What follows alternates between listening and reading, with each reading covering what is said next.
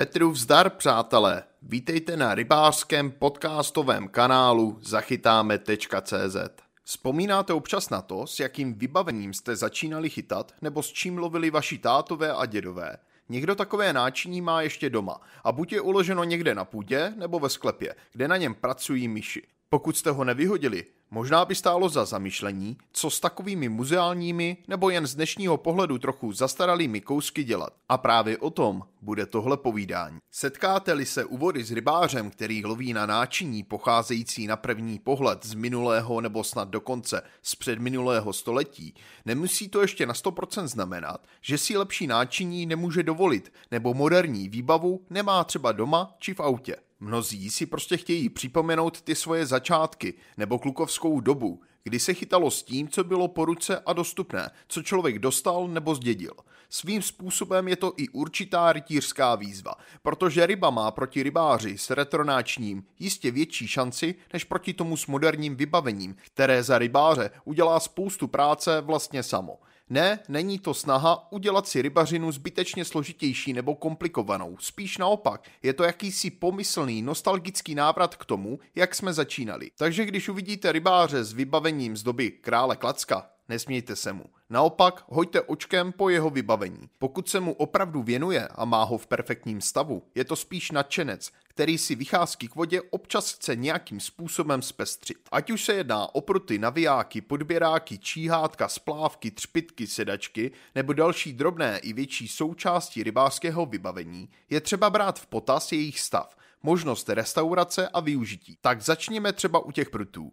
Bambusové a tonkinové pruty samozřejmě uběhlými roky mění své vlastnosti a na rozdíl od archivních vín nebo kvalitního nábytku se jejich použitelnost snižuje. Materiál ztrácí pružnost, s ohledem na dlouhodobé uskladnění to může být i velmi výrazné, a ohebnost. Tyto pruty samozřejmě ani jako nové nedosahovaly parametrů, jaké nabízejí moderní výrobky, ale mají specifickou akci a své kouzlo. Rozhodně se nehodí na lov trofejních ryb na vé í pé revírech, ale pokud jsou ještě v přijatelné kondici, mohou ještě odvést dobrou službu a nezaslouží si likvidaci. Jsou-li ve špatném stavu, potom je rozumné použít je spíš pro dekoraci a působí velmi efektně. Nemáte-li svůj rybářský koutek, můžete je stejně jako další již u vody nepoužitelné součásti rybářského vybavení nabídnout například ve sběratelských skupinách, kterých ku příkladu na internetu najdete až překvapivě velké množství.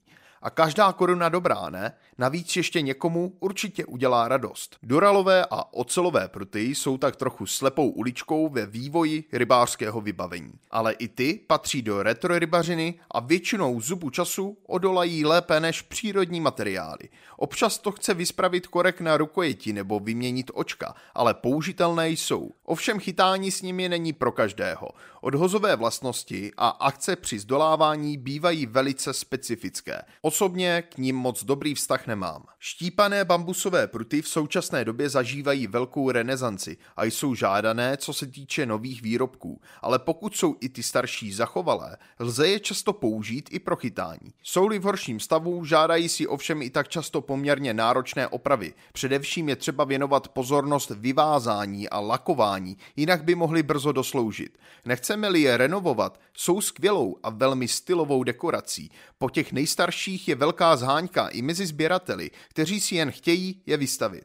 Plné laminátové pruty jsou sice poměrně těžké, ale při lovu na položenou a při chytání velkých ryb jsou opravdu velice odolné, pokud nebyly závažně poškozeny. Většinou je možné po drobných kosmetických opravách je rovnou povolat do akce. Duté dělené sklolaminátové pruty nejsou už takovými pamětníky a tudíž bývají docela zachovalé. Jsou-li v pořádku spojky a prut není naštípnutý, často to nelze zjistit pouhým pohledem, ale je třeba jednotlivé díly prutu lehce prohnout a potom jimi pootáčet. Také mnohdy nevyžadují velké opravy, ale lze je použít i pro retrochytání. Teleskopické laminátové pruty mají často své odslouženo, ačkoliv na první pohled vypadají zachovale. Jejich zásadní slabinou a achilovou patou jsou spojky. Ty jsou totiž mechanicky namáhány nejen při sestavování prutů a skládání, ale i při nahazování a zdolávání ryby. Takže u tenkostěných sklolaminatových trubek tvořících základ prutů je právě ten konec spolu s upevněním spojky a nalepenými kroužky s očkem opravdu vystavován značnému otěru i tlaku.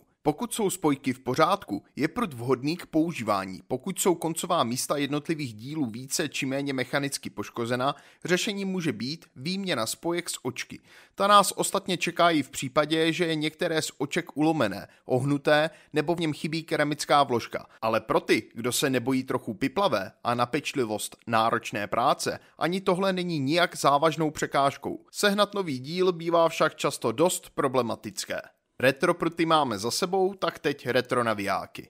Při některých rybolovných technikách, především při přivlači a muškaření, je naviják vlastně neustále používán a tudíž dochází k jeho mechanickému opotřebení častěji i při pečlivé údržbě a opatrném zacházení. Ale spousta věcí se opravit dá, jen to zabere trochu práce nebo zhánění náhradních dílů. Navijáky na položenou a naplavanou nebývají tak často opotřebené používáním, spíš jsou odloženy do kouta po zakoupení modernějších výrobků nebo pokud dojde k poškození například pádem na zem, sednutím na naviják a podobně. Když dostane člověk do ruky některý z těch opravdu historických kousků, často úžasné, jak pečlivě a precizně jsou tyto navijáky vyrobeny, a zjistí, že se od těch moderních v zásadě zase o tolik neliší. Bubínkové navijáky jsou většinou opatřeny jednou nebo dvěma kličkami a jednoduchou brzdou cvrčkem. Lepší modely mají dokonce količkové ložisko a achátové nebo ocelové vývodní očko či rámeček pro vlasec nebo šňůru. Ohnutou nožku nebo ulomenou kličku si zručný kutil dokáže často opravit sám nebo požádá šikovného kamaráda a navijáky Naviják je zase plně funkční. Rozhodně ale není vhodné používat navijáky, u níž je poškozen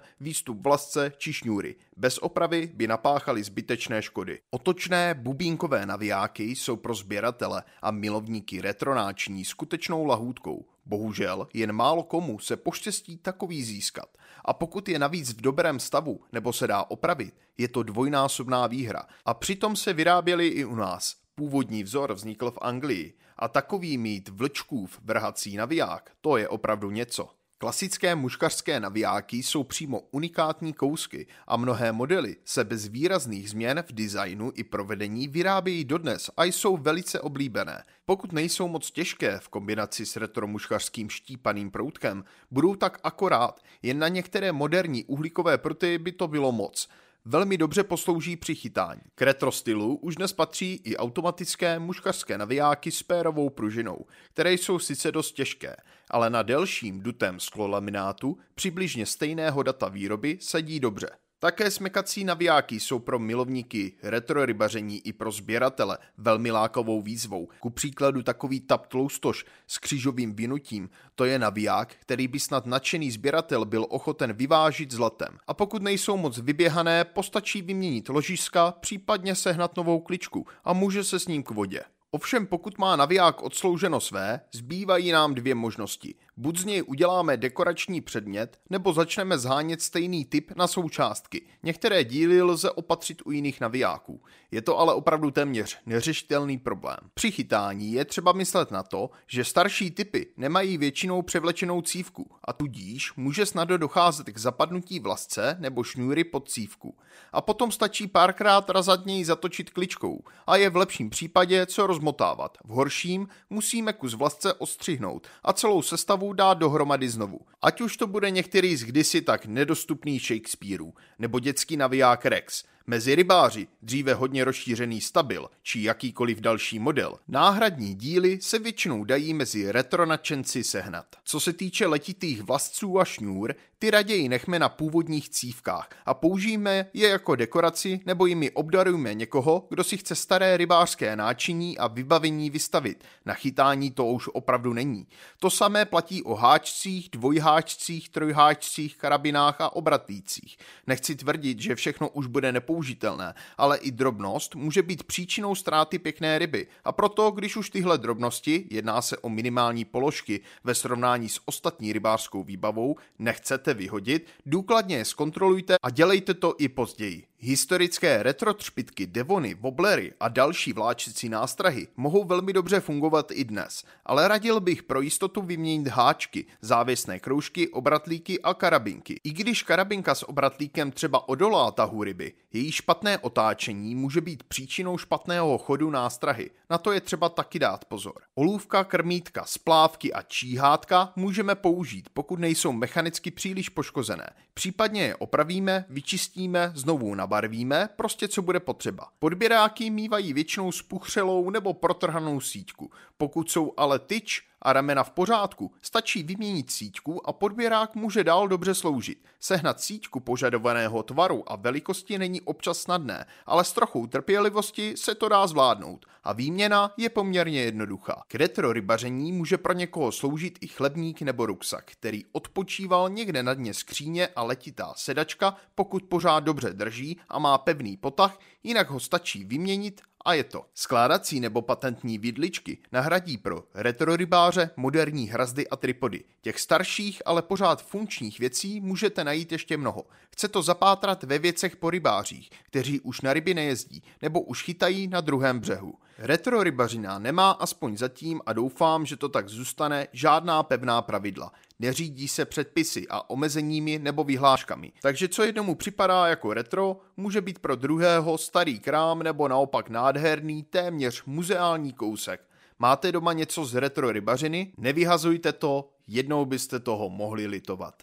Pokud vás tento článek zaujal, veškeré další informace, včetně fotografií a videí, najdete na rybářském magazínu w w w tečka zachytáme tečka cz.